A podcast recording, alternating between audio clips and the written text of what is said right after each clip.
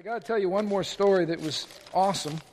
You know, when I, I shared with you before when I ran for office, you know, Dave and Lori Alisea um, felt impressed of the Lord just to bless me to help me out with the campaign, okay? So they um, rented a hall, they paid for all the food.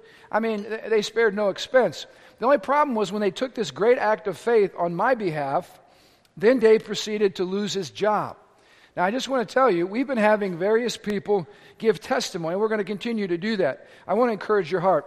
But how many know sometimes when you make a big, bold step of faith, you get surprised in the other way?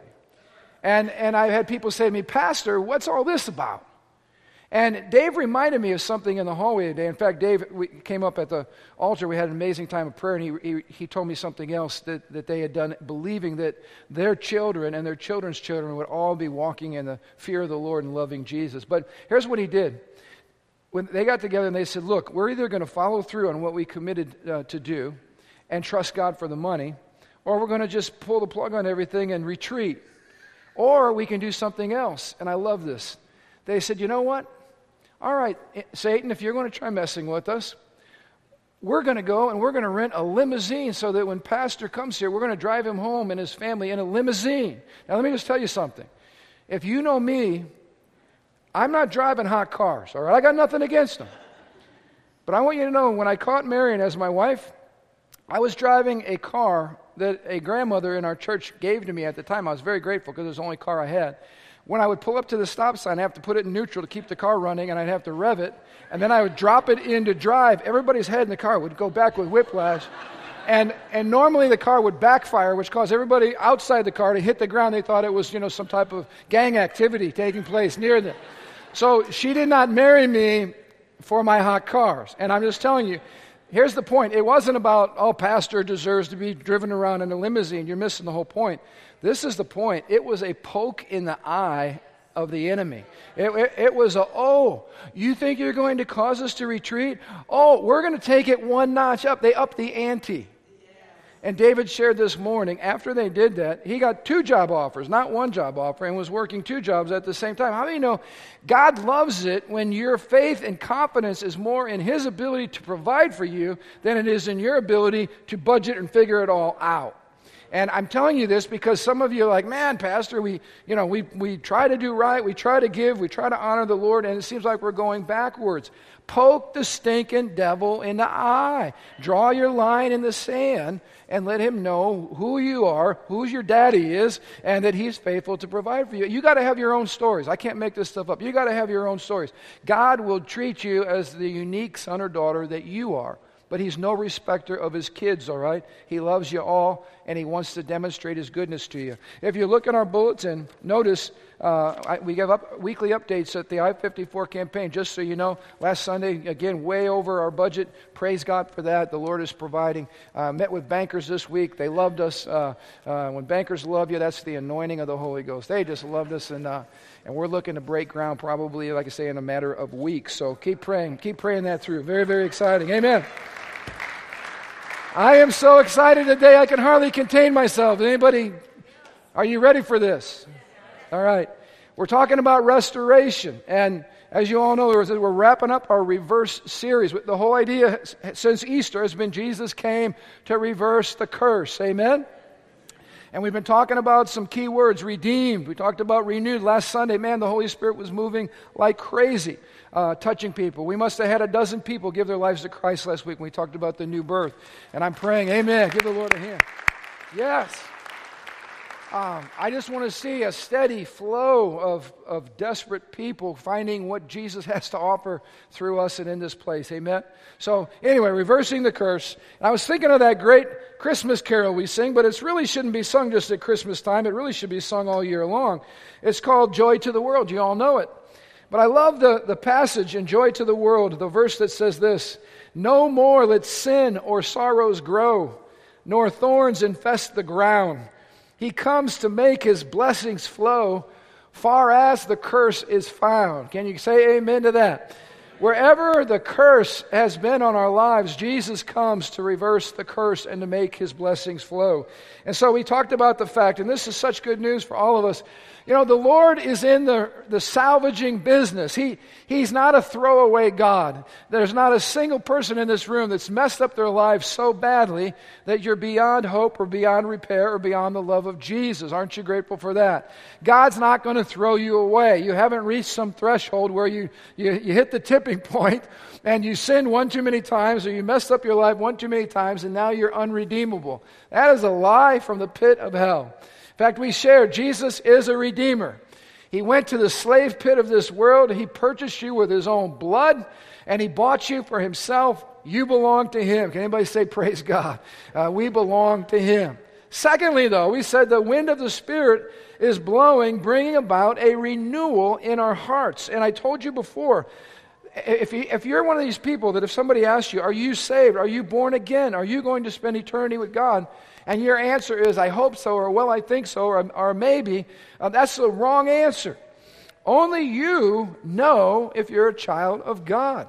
I got an instant message a couple weeks ago from one of my neighbors who said, I just want you to know I am a daughter of God. That was her way of of using the language that we preached that Sunday, that she had sealed the deal and made sure that she knew the Lord. See, when Christ comes into your life, He gives you a new heart. The old one's gone, He replaces it with a new one. Aren't you grateful for that? And that new heart loves God. That new heart loves righteousness. That new heart loves to do what God likes doing. So I just want to ask you if you find yourself constantly, you got to drag yourself to church, drag yourself to prayer, drag yourself to read the word. You know, you're not happy about your life, your future, eh, you're just miserable. I would have to ask this question Have you truly met Jesus? Because he changes everything and you become a new creation. So today we want to talk about the third important re. It's a restoration, restoration. It literally means to restore. And if you think about it, when you when you go to the supermarket and you buy a bunch of goods, after you clean off the shelves, someone's got to go back and restock the shelves. Well, restoration is God restocking your shelves from everything the devil stole from you. That's what restoration is. Now, before I get too far here, you know, next week is Mother's Day. And, uh, and we are going to honor the ladies of this house like we always do. And we're going to especially roll out the red carpet for all you moms just to let you know how precious you are, how much God loves you, how much we love you. And I like to turn my wife loose at least once a year to have a heart gush. Now, I was kidding her. Marion, Marion all this week, she said, honey, I got to get away. I got to spend time with God. I got to get my notes together. And she will come with 86 pages of notes and she will cover none of it, all right? She will, but she will have a massive heart gush and she will encourage you in a great way. And I, I shared it this morning. I don't share this as a, as, a, as a means of flattery. I mean this from the bottom of my heart. We've been married now for 32 years. I've known her for 34 years. She's been my best friend for 34 years. Um, and uh, I am still have moments in our marriage. I know her better than anyone and love her more than anyone. And there's still moments in our marriage where I am absolutely stunned by her beauty, the beauty of her life, the beauty of her heart, the beauty of her love, the beauty of her compassion, like Andrew talked about. I just get stunned sometimes, and I just have to go, God, thank you for putting me in covenant relationship with a person who constantly challenges me just by her life to love more. Isn't that good? So, she's going to love on you all next week and uh, stare on you and have compassion on you, just like Andrew taught her. And she'll probably chase you around the building or out, out the door, just like Andrew modeled for us. All right. Um, I'm going to do something else real quick. I'm just all confused this morning. We've got some.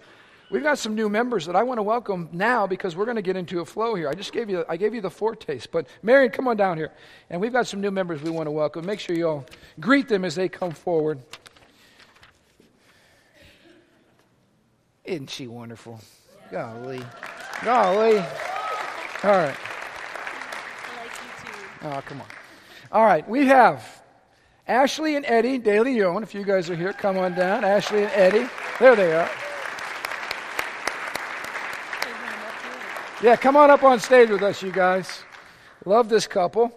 And also Madison DeGoey is here. Madison's awesome as well. We're excited to have her and our family. Come up on stage. Afterwards, we want you guys to go in our welcome area there and let everybody come and greet you. Uh, but uh, we're always excited to add new members to our family. We got a little journal for you guys as you're spending time with Jesus, be able to write some good stuff down. Um, but membership, we think everybody should be connected to a local church. Everybody should have a place to call home. Everybody should be rooted and grounded and established. That's how you thrive. Uh, we take care of you. We love you. We want to shepherd you, pastor you. But I mean, you know, we, we believe all of you are sent here to help take us to a whole another level because you have gifts, you have callings, you have anointings on your life, and, uh, and we need that. So uh, we want to love you well, care for you, and partner together. And we believe, you know, we've got some great stuff to do together. So extend your hands. We want to bless these guys. Lord, thank you for family growth. Thank you for precious people that have chosen to call Living Stones their home.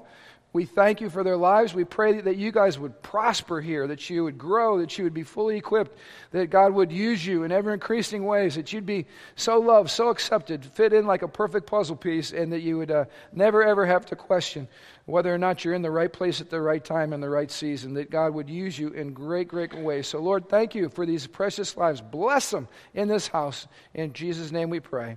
Amen. All right, so right after service, you guys know where to go. We'll. You'll have about 500 people come hug you and introduce themselves. Make sure you guys do that. All right. All right, now the confusion is lifting. I'm coming back to my senses. Maybe. And we'll get back in here. Open up to Luke chapter 4. Luke chapter 4. We're going to look at restoration. As it relates, you know, Jesus isn't about stocking our shelves, but, uh, shelves rather, but he is about doing a lot of things. How many of you know he wants to restore us to life, restore us to health, restore us to freedom? In fact, one of my favorite verses, you see it on the screen, Acts 10:38. What was Jesus doing while he was on planet Earth? This is what he was doing. You know that God anointed Jesus of Nazareth with the Holy Spirit and with power. And Jesus went around doing good and healing all who were oppressed by the devil, for God was with him. What was Jesus doing? He's doing good. He's touching people. He's setting people free. He's bringing restoration. That's what Jesus is doing. He restores a place of, of joy in our hearts. He heals our hearts. And this is what I love about the principle of restoration is that Jesus is able to look at us and see us as he intended us to be. In other words, he's got the model. And he's able, by the process of going through life, knowing Christ, growing in Christ's likeness. How many of you know God is forever restoring us into the image that he intended for us to be? fully, the Bible says that, that, that, we've been redeemed so that we might be conformed to the image of His Son, which is good news for all of us, which means every single year, if we cooperate with the Holy Spirit, God is shaping us to look like we were intended to look like, which is awesome. And I shared this this morning. This would be a great trivia question. But when you look through the Bible, it's pretty neat. Every single miracle Jesus did in the Bible, except for one, was a miracle of restoration.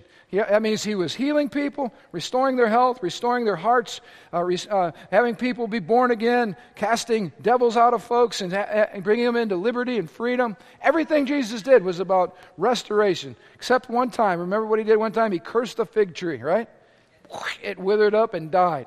So I just want you to see the grand picture of what Jesus did in his ministry was to bring life and restoration everywhere he went. Now, let's just back up, because sometimes we get, we get the uh, apple cart ahead of, of where it's supposed to be, all right? Ahead of the horse. Why is it that restoration is such a vital uh, message of the gospel? Why is it so important? Let me tell you why it's so important.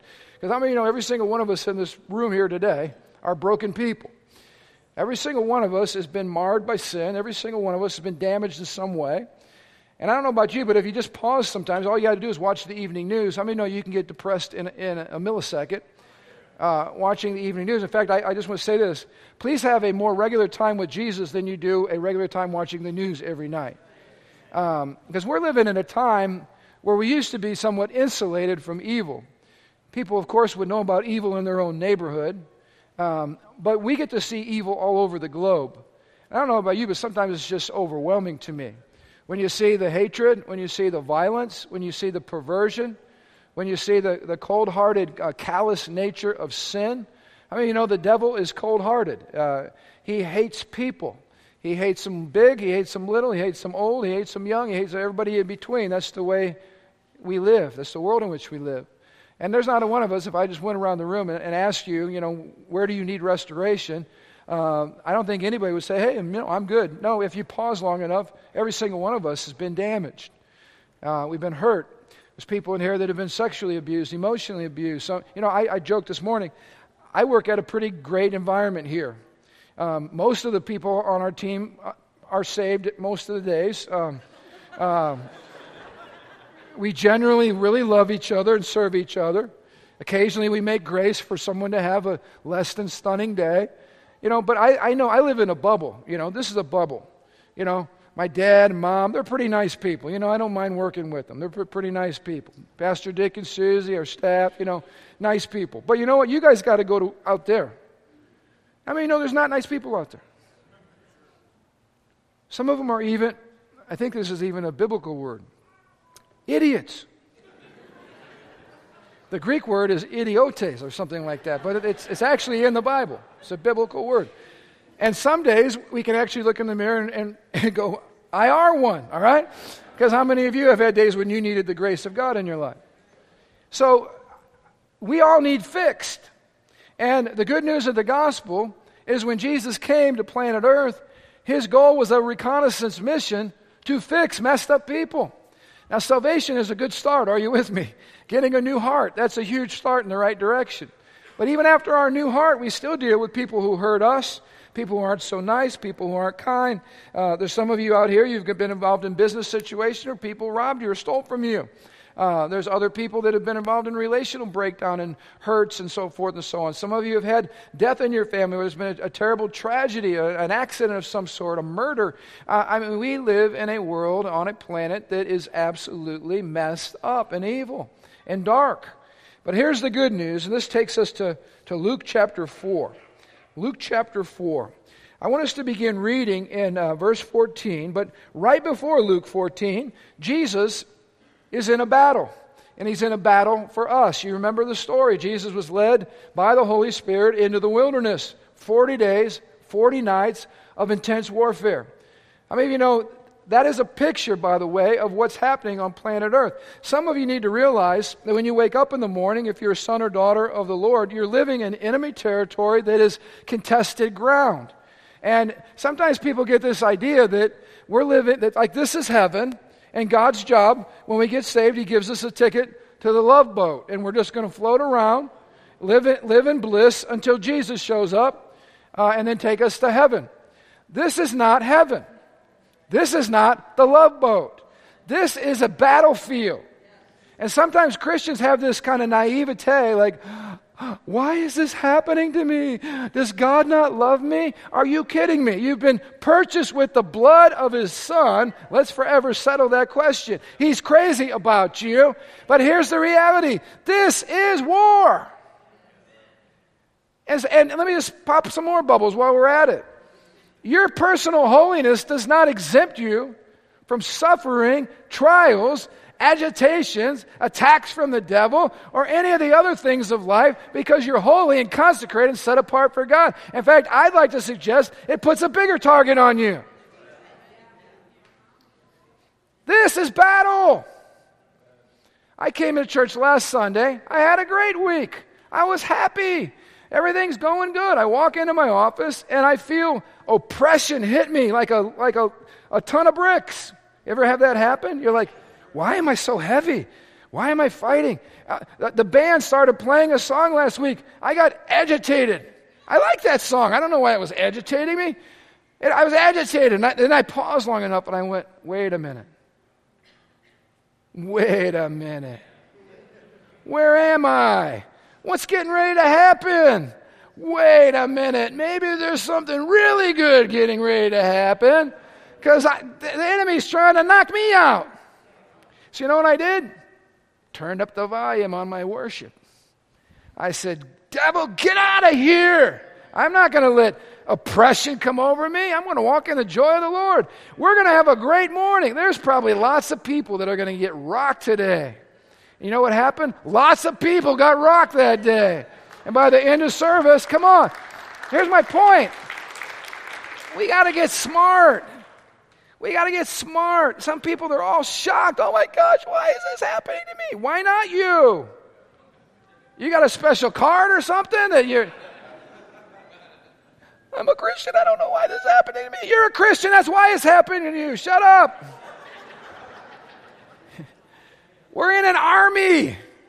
This is not a Girl Scout troop. This is an army.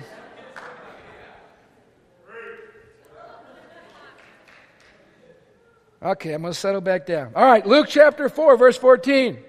Jesus comes out of the warfare for us. He wins. He comes out of the warfare. And it says this Then Jesus returned to Galilee, filled with the Holy Spirit's power. That's what we're after. Reports about him spread quickly through the whole region. He taught regularly in their synagogues and was praised by everyone. And when he came to the village of Nazareth, his boyhood home, he went as usual. Jesus had a regular habit. He went to church. He went to the synagogue on the Sabbath and he stood up to read the scriptures. The scroll of Isaiah the prophet was handed to him, and he unrolled the scroll and found the place where this is written. He's reading from Isaiah 61. The, this is Jesus speaking. The Spirit of the Lord is upon me, for he has anointed me to bring good news to the poor. He has sent me to proclaim that captives will be released, that blind will see, that the oppressed will be set free, and that the time of the Lord's favor has come. He rolls up the scroll. He hands it back to the attendant. He sits down. Everybody's eyes are staring at Jesus. And then he says something radical. The scripture you've just heard me read to you this very day is fulfilled. He's saying, I am the fulfillment of that prophecy from the prophet Isaiah. It's being fulfilled today. God's favor is here. The power of God is here. The presence of God is here to heal the blind, to, to raise people that are dead, to cast out the devil here today in me. That's what Jesus said. I mean, you know he was throwing the gauntlet down in the devil's face? I you know I've said for years, you know, when, when Jesus came and was born in the flesh, taking on a body like ours. And when he came out of that birth canal and gave a cry like every normal baby that's born, lets out that first cry, and boy, isn't that great when they come out, wah, wah, wah, wah, and they're just screaming like crazy. I believe that when Jesus let out that first cry, every demon in hell shook because it was a war cry from the Son of God. It was God announcing in this tiny little innocent baby, looking so weak and, and, and so baby like, that cute little baby. Wah! That was, that, was, that was Jesus saying, I'm here. I'm here. Game on. All right? We're talking about warfare. It was a cry, it was a battle cry. And all can you imagine how dark this planet was before Christ arrived? Dark and demonic. So when Jesus comes in Luke 4, he's throwing the gauntlet down. Isn't it interesting? Look at the next verse. Everyone spoke well of him and was amazed by the gracious words that came from his lips. How can this be? They asked. This is Joseph's son, Joseph the carpenter. This is the carpenter kid down the street that was playing with Aaron Brown when he was in second grade class at school. We know that kid. Uh, who is this? The carpenter's son. Isn't it interesting? Jesus was a carpenter. What do carpenters do? They build things and fix things. What is the nature of his ministry? To build people and fix people and restore people. It's no joke that he's the carpenter's kid because what he's going to do, what he's doing in the natural, he's getting ready to do in the supernatural. But here's what I want you to see. When Jesus came, he brings forth the kingdom of God. How many of you know that was the central message of Jesus was the kingdom? He declared the kingdom. And when you study the kingdom in the Bible, I want you to see this. There's multiple dimensions of the kingdom that we read about. In fact, the kingdom is very mysterious. The kingdom, Jesus said, has come in him, that's past tense. Jesus said one time the kingdom is near you, meaning it's close at hand. And then there's a whole other, bunch of other passages of Scripture which speak of the kingdom as a future event. It's a past event, a present event, and a future event. Well, Pastor, you say, well, which one is it? Yes, it's all of them. It's a, it's a complex concept. But Jesus certainly is bringing, when he comes, he's bringing the already and he's telling us about the not yet. Let's talk about the already, the scope of his restoration, the, the already. How many of you know everywhere Jesus went, first of all, he was overcoming physical misery and he was bringing healing to people? Amen? I, you know, we can look at Luke 10, 8 through 9. I can give you a bunch of passages of scripture. Just read the Gospels.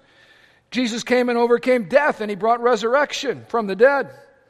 Jesus came and brought the kingdom and he brought uh, deliverance from demonic oppression in people's lives. Don't you love those passages in the Bible where Jesus shows up at church and the demons start going, Ah, we know who you are. Ah, and he says, Shut up. And he tells them to get out of there. The demons were freaking out every time he came into their midst. Why? Because it was a foretaste of what's, what's coming for them. Look what else he did. He overcomes our rebellion and he brings us to a place of conversion. How many of you have experienced Jesus overcoming your rebellion? Come on, being born again. He overcomes condemnation and he brings forgiveness. He overcomes our sadness and he brings joy. Of course, the gospel is the good news of great joy for all people. So check this out. Every time we see Jesus show up, when he walks into the room, everything changes.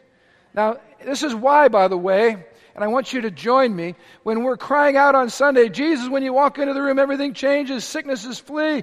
Uh, Come, Lord, we, we want you, we want you, we want you. Know, we're crying out for God. Why? Because we believe that when His manifest presence is here, people are healed, people are set free, people are raised from the dead, people are born again. How many of you still believe God does all those things? And he does them with even greater intensity when there's a manifest presence, when there's a move of God.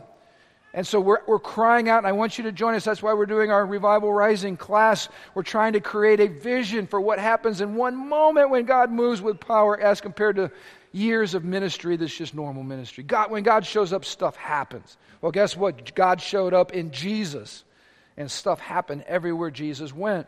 That is what we call the already. And I want you to hear me in balance this morning. My desire is that we experience more and more and more and more and more of the already of the kingdom of God. Now, how many of you know there are some people, certain branches, certain churches, certain denominations that go to one extreme or the other? And when we talk about the, uh, uh, the already, there are some people that don't believe God heals today. They don't believe God does these things today. They don't believe these are even for today. How many of you know Jesus should dispel all those myths? Because when Jesus came, he brought the kingdom. And, he, and what did he tell his disciples to do? Go and do likewise, right? Heal the sick, cast out devils. Who's supposed to be doing that? We are. That was the word the Lord uh, uh, through Chris this morning. We're carriers of the kingdom of God. What is the kingdom? It's the reign of God. Wherever Jesus reigns, his kingdom is manifest. How many of you want God to reign inside of you? Amen. Lord, reign in me. When Jesus is reigning in me, then he can reign through me to bring blessing to other people. So don't fall for the trap that, that the kingdom is, is, is for a future time only and that God's not doing these things today. He is, and we should be expecting God to move. I love David's testimony of his son. Wasn't that powerful? We should expect God to move. But let me switch to the other side just a little bit. I want to talk about the not yet. And this is where I think we just need to be reminded a little bit this morning because having been a pastor now for three decades, you see a lot of things. And I hope you also, if you have eyes wide open, you see a lot of things, okay? Let me give you an example. How many of you were watching the, uh, prior to Easter on Good Friday, watching the news accounts where some Christians in Egypt, Coptic Christians, were worshiping on Good Friday, and a bomb exploded in their church, a terrorist bomb? And I saw the pictures from that atrocity. Bodies strewn everywhere, blood everywhere, babies that were blown up. It was an absolute atrocity. It broke your heart. Now, how many of you ever look at something like that and you, and you ask this question Lord, why? I'm just being honest. Anybody ask that question? Okay, we got three people. The rest of you are just under a veneer of religion right now. Um, we ask those questions. This was Good Friday in church, worshiping Jesus. Terrorist attack. Well, I've already told you why. Because we're not home yet. This is enemy territory that's being, uh, that's being contested right now between God's people and Satan.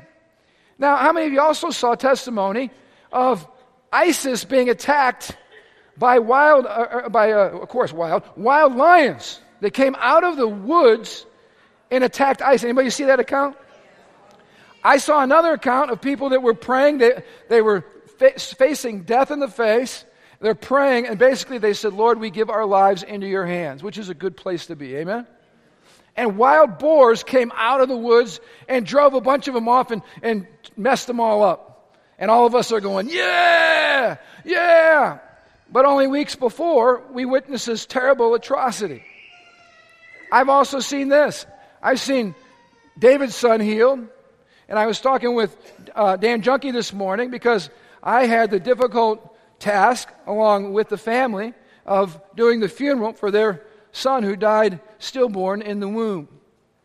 How many of you know there's nothing that a pastor has to deal with that's more devastating and, and hard than that situation right there? A baby that goes full term and then passes away right before birth. I've also seen babies dramatically healed.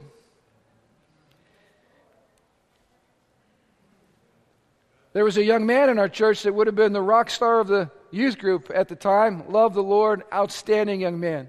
Got a rare form of cancer. We prayed, we fasted, we did everything imaginable. We did everything we needed to do. We stood, we prayed for his healing. He went home to be with the Lord. There is an element in our lives of the not yet that God doesn't ask us to try to figure out. He asks us to trust Him with the day to day operations of what's going on and not to shrink back into one or two camps. We don't want to shrink into the camp that says God doesn't do this anymore. Oh, yes, He does. We don't want to shrink into the camp that says we've already got the full enchilada right now and that we as Christians should never struggle, never go through pain, never deal with sickness, never deal with oppression, that, that, that, we should be immune from the attacks of life as if somehow when we said yes to Jesus, that made us immune. That is also, I'm telling you, a deception. We are living in the in the realm between two worlds colliding, and Jesus was the embodiment of those two worlds.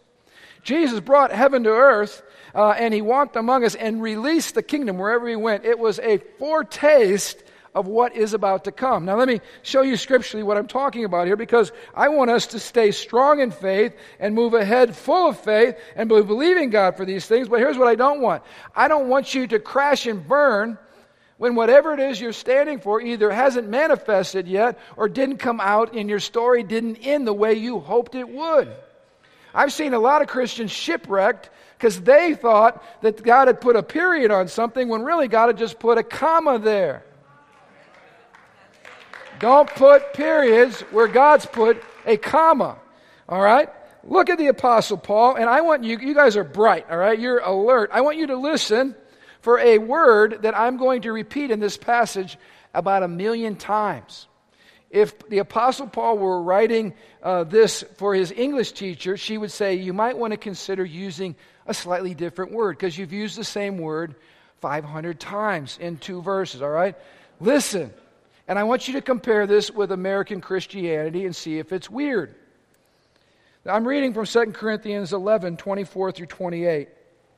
Five times, Paul said, I received at the hands of the Jews the 40 lashes less one.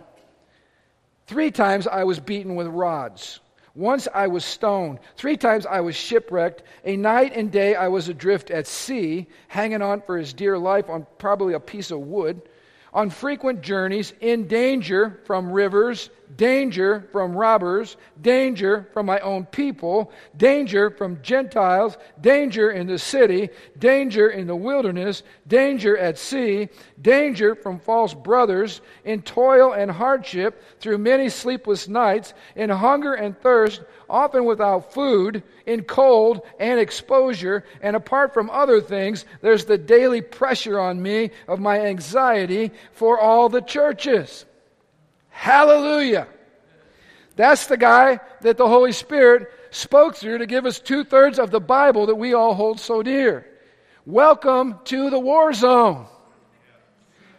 When I look at people, at the mother, for instance, that's holding up her baby that was just slaughtered by ISIS, the Christian mother who refused to renounce her faith, and she's holding the bloody corpse of this child. I'm telling you this we're living in a war zone. There's a future glory that still awaits. There's a God in heaven, you ask this question, I hear the devil mocking. Where was your God, lady? Where's your God that's so strong and so mighty and so powerful as you're holding your dead baby in your hands?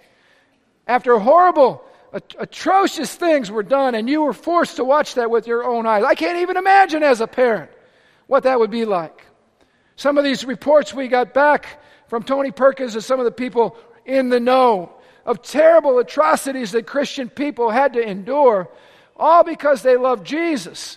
What is the message we have for those people? Just believe the Lord, trust Him, and you'll live in a big house, you'll have a fancy car, your life will be pain free. Is that really the gospel message in light of what we read in the Bible? Or are we living in a fairy tale zone here in the United States? Now, hear me, I'm not anti prosperity, anti blessing, anti healing. I'm pro all that. But I'm just telling you, if that is the epitome of your picture of the gospel, you're going to have a message that's incredibly inadequate for most of the people on planet Earth right now that are going through hell for the sake of their passion and devotion for Jesus. And it has nothing to do with their level of faith in God. In fact, I'd like to suggest they probably have a little bit more than you and I do on most days. This is not a faith issue. This is a battle zone issue. And our gospel better be strong enough to withstand the full onslaught of Satan and his kingdom as we contend for his kingdom in the midst of this place. Let me give you some examples from the Word of God to encourage your hearts this morning. What I'm telling you is this there is so much more to come. We're not home yet. We're not home yet. There is so much more to come. There is so much more glory to come. So much more healing to come. So much more deliverance to come.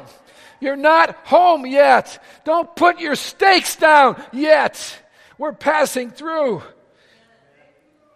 Listen to Matthew 19. Peter asked Jesus, Lord, we've given up everything to follow you. What will we get? Isn't that just like Peter? Look what Jesus says.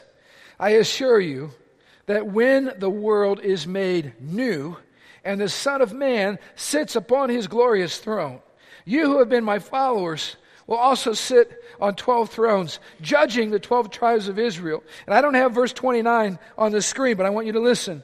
And Jesus says this Every one of you who has given up houses or brothers or sister or fathers or mothers or property or children will receive 100 times more in return and receive eternal life.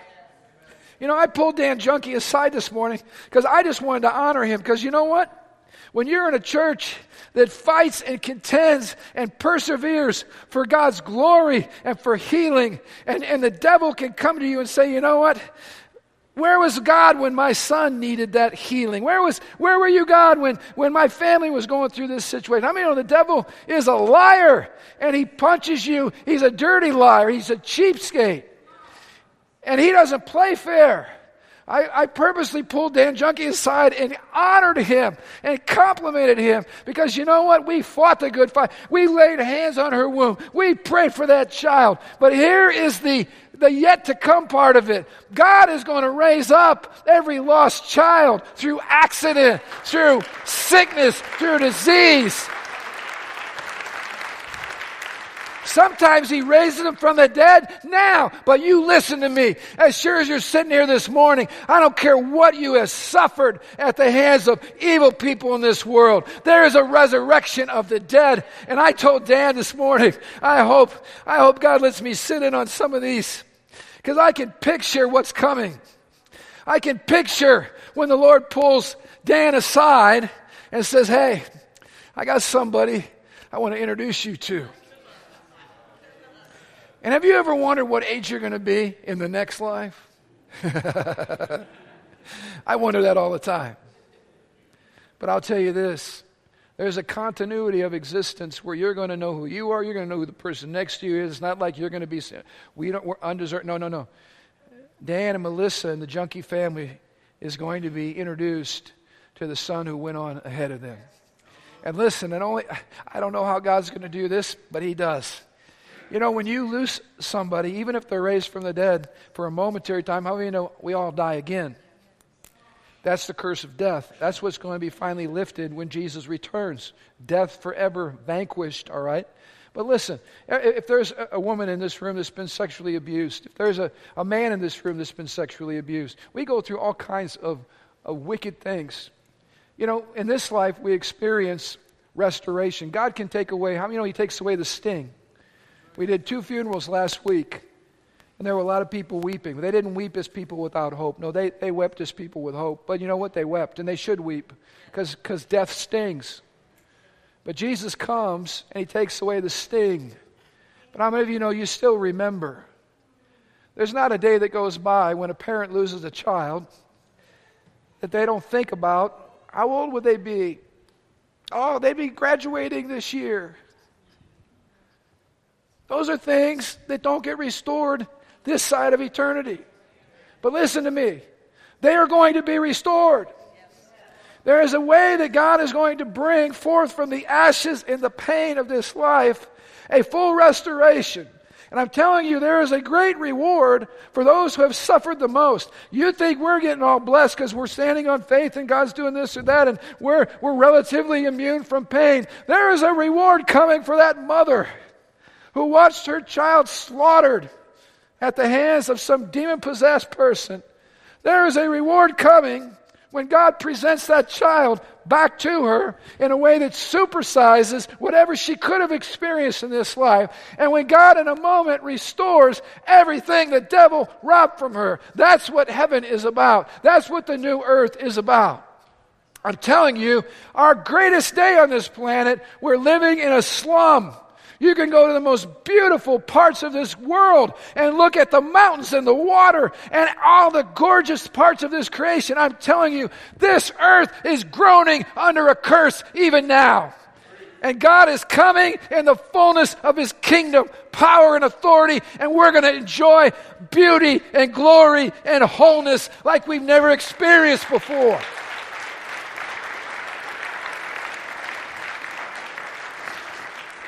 Revelation 21, verses 4 and 5. Jesus is going to wipe away every tear from their eyes. And there will be no more death or sorrow or crying or pain. All these things are gone forever. Now listen to me. There is still death and sorrow and crying and pain. Any of you experiencing that right now? Come on, let's not be naive to these things. We still deal with disappointment. There's still gross injustice happening. There's still people, I know people in our church that went bankrupt because somebody didn't pay their bill and stuck them with the bill and said, basically, sue me. And they went bankrupt. Christian, going bankrupt. Now listen, we don't stop there. We get up, we forgive, and we believe God still restores because He's also the God of the already. God can take us out of situations, heal us, do reversals in relationships. There's amazing things that can happen. You know, I told this morning, we, we lost a child to, to uh, uh, miscarriage. And we call that child the tiebreaker. Because we got four boys and four girls. And I believe every child, when life forms, that, that baby has a soul, that baby is known by God. That life was cut off short for whatever reason. But you know what? I believe God's going to say, Come here, I want to introduce you to your tiebreaker. We're going to, we're going to get to enjoy that tiebreaker forever and ever and ever. There's a day coming when the Lord is going to wash, wipe away tears. Notice this forever. Verse 5 And the one sitting on the throne said this Lord, He said, Look, I am making everything new. Look at Revelation 22, verse 3. No longer, the Bible says, will there be a curse on anything. For the throne of God and the Lamb will be there, and his servants will worship him. Let me close with this verse right here. I'm skipping ahead for the sake of time. Romans chapter 8, this is not in your notes, but listen to me. Romans 8, verse 20 through 25. Against its will, the Bible says, all creation was subjected to God's curse. But with eager hope, the creation looks forward to the day when it will join God's children in the glorious freedom from death and decay. For we know that all creation has been groaning as in the pains of childbirth, right up to the present time. And we believers also groan, even though we have the Holy Spirit within us as a foretaste of future glory. For we long for our bodies to be released from sin and suffering. We too wait with eager hope for the day when God will give us our full rights as His adopted children, including the new bodies that He has promised. We were given this hope when we were saved. If we already have something, Paul says, we don't have to hope for it because we already have it. But if we look forward to something we don't yet have, we must wait patiently and confidently. This is the posture we need to have now patience and confidence. Patience meaning, you know what? Don't put a period where God's put a comma. Let Him work this stuff out. But confidence that, you know what? My eyes are set on Jesus and I trust Him with my life. You know, I got to tell you something. I've been blessed with some sons that have some good wheels. They're fast. I just went to my son's track meet. The brother is fast. The kid can run. And I got to tell you something. I love to watch him run. I used to go to Joe's track meets. I, I love to watch him run. See, I was born with severe club feet. My feet would turn so far in, my big toes were touching the backs of my legs. They were literally clubs. I was in casts at, at, a matter of hours of age. I had casts on both feet. I, had, I didn't wear a pair of normal shoes till I was in sixth grade. I had to sleep with corrective shoes with a bar between my feet. To this day, I wonder why I don't like to sleep on my back, because that's how I had to sleep for God only knows how long. I am grateful to be able to walk. I am grateful to be able to, to move. Um, but I'll tell you this, and I believe for healing. You know, I love that guy that was born without arms or legs. You know, I'm talking about Nick. The brother has a pair of shoes in his closet. That's what I'm talking about. Living in patience and confidence. The legs haven't grown out yet. The legs may never grow out. But in the meantime, I'm patient and I got confidently, I got a pair of shoes in the closet. I think God just looks at that and goes, Oh, you know why I love to watch my boys run? Because I never could run. And I still can't run. I tell Marion, though. In fact, I tell Tim Vassar, because Tim Vassar was fast. Principal. I said, Tim, when we get to heaven, I got a glorified body. It's on, buddy. now, listen, here's my point. I've had my feet prayed for. I still believe God can absolutely transform my feet. But you know what? That's not my focus. Because you know what? I'm going to run like the wind forever. And you know what? You are too. I've watched Alex Malin every day. Alex and his precious wife, Jean. When Alex had that stroke, all he could do was blink his eyes. That's all that moved in his body. He was a goner, according to medical science. Alex walked into church this morning and does so every, every week that he's able to. It's been incredible progress in healing. Now, check this out. How many of you believe he can absolutely experience the fullness of his healing and be transformed before our eyes now? I believe it. Now. And when the Lord comes with his power and glory, guess what? None of that is impossible. He can do it all. But here's the other thing. here's, my, here's, here's, the, here's how my hope drills down even farther. He is going to be absolutely head to toe rejuvenated. And listen, all that he lost or did not experience that the enemy robbed him from, this side, he's getting back with interest. See, my hope is not today, tomorrow. My hope is goes really deep to the one who says is coming back to make all things new. The final judgment of God and the restoration of planet Earth and the renovation of every single one of us is absolutely certain. There was one great saint of old. In fact, his name is Richard Baxter, great Puritan man of God. Believed in healing. In fact, one time he was preaching, he had a tumor in his throat. While he was preaching, the tumor melted and went away, was completely healed. He believed in healing. But he spent most of his life living in pain. And this is what he said he did. He said he started off his day by spending the first 30 minutes of every day meditating on the glory that was awaiting him. And it filled his heart with so much joy that it made these light momentary afflictions next to nothing. You know, my father has gotten quieter as he's aged, and it's not because his personality changed. It's because his body that he's carrying around sometimes isn't cooperating. Shoulders don't want to move, pain in the joints. Hear me. I am fighting for his total healing to the day I die. But, but, I'm not putting a period where God's putting a comma. Because the full enchilada is coming. The whole, the fullness of the kingdom is coming. So we weep with those who weep. We grieve with those who grieve. We put up with the injustice and all the demonic garbage in this world. We do so with patience and we do so with confidence Two things the devil will never take from us. And here's what I want you to do let's fight the devil together, arm in arm, for each other. Fight for your neighbor's healing. Fight for your neighbor's deliverance. Fight for someone's salvation. Fight for, fight, fight, fight, fight, fight. Fight till they're healed.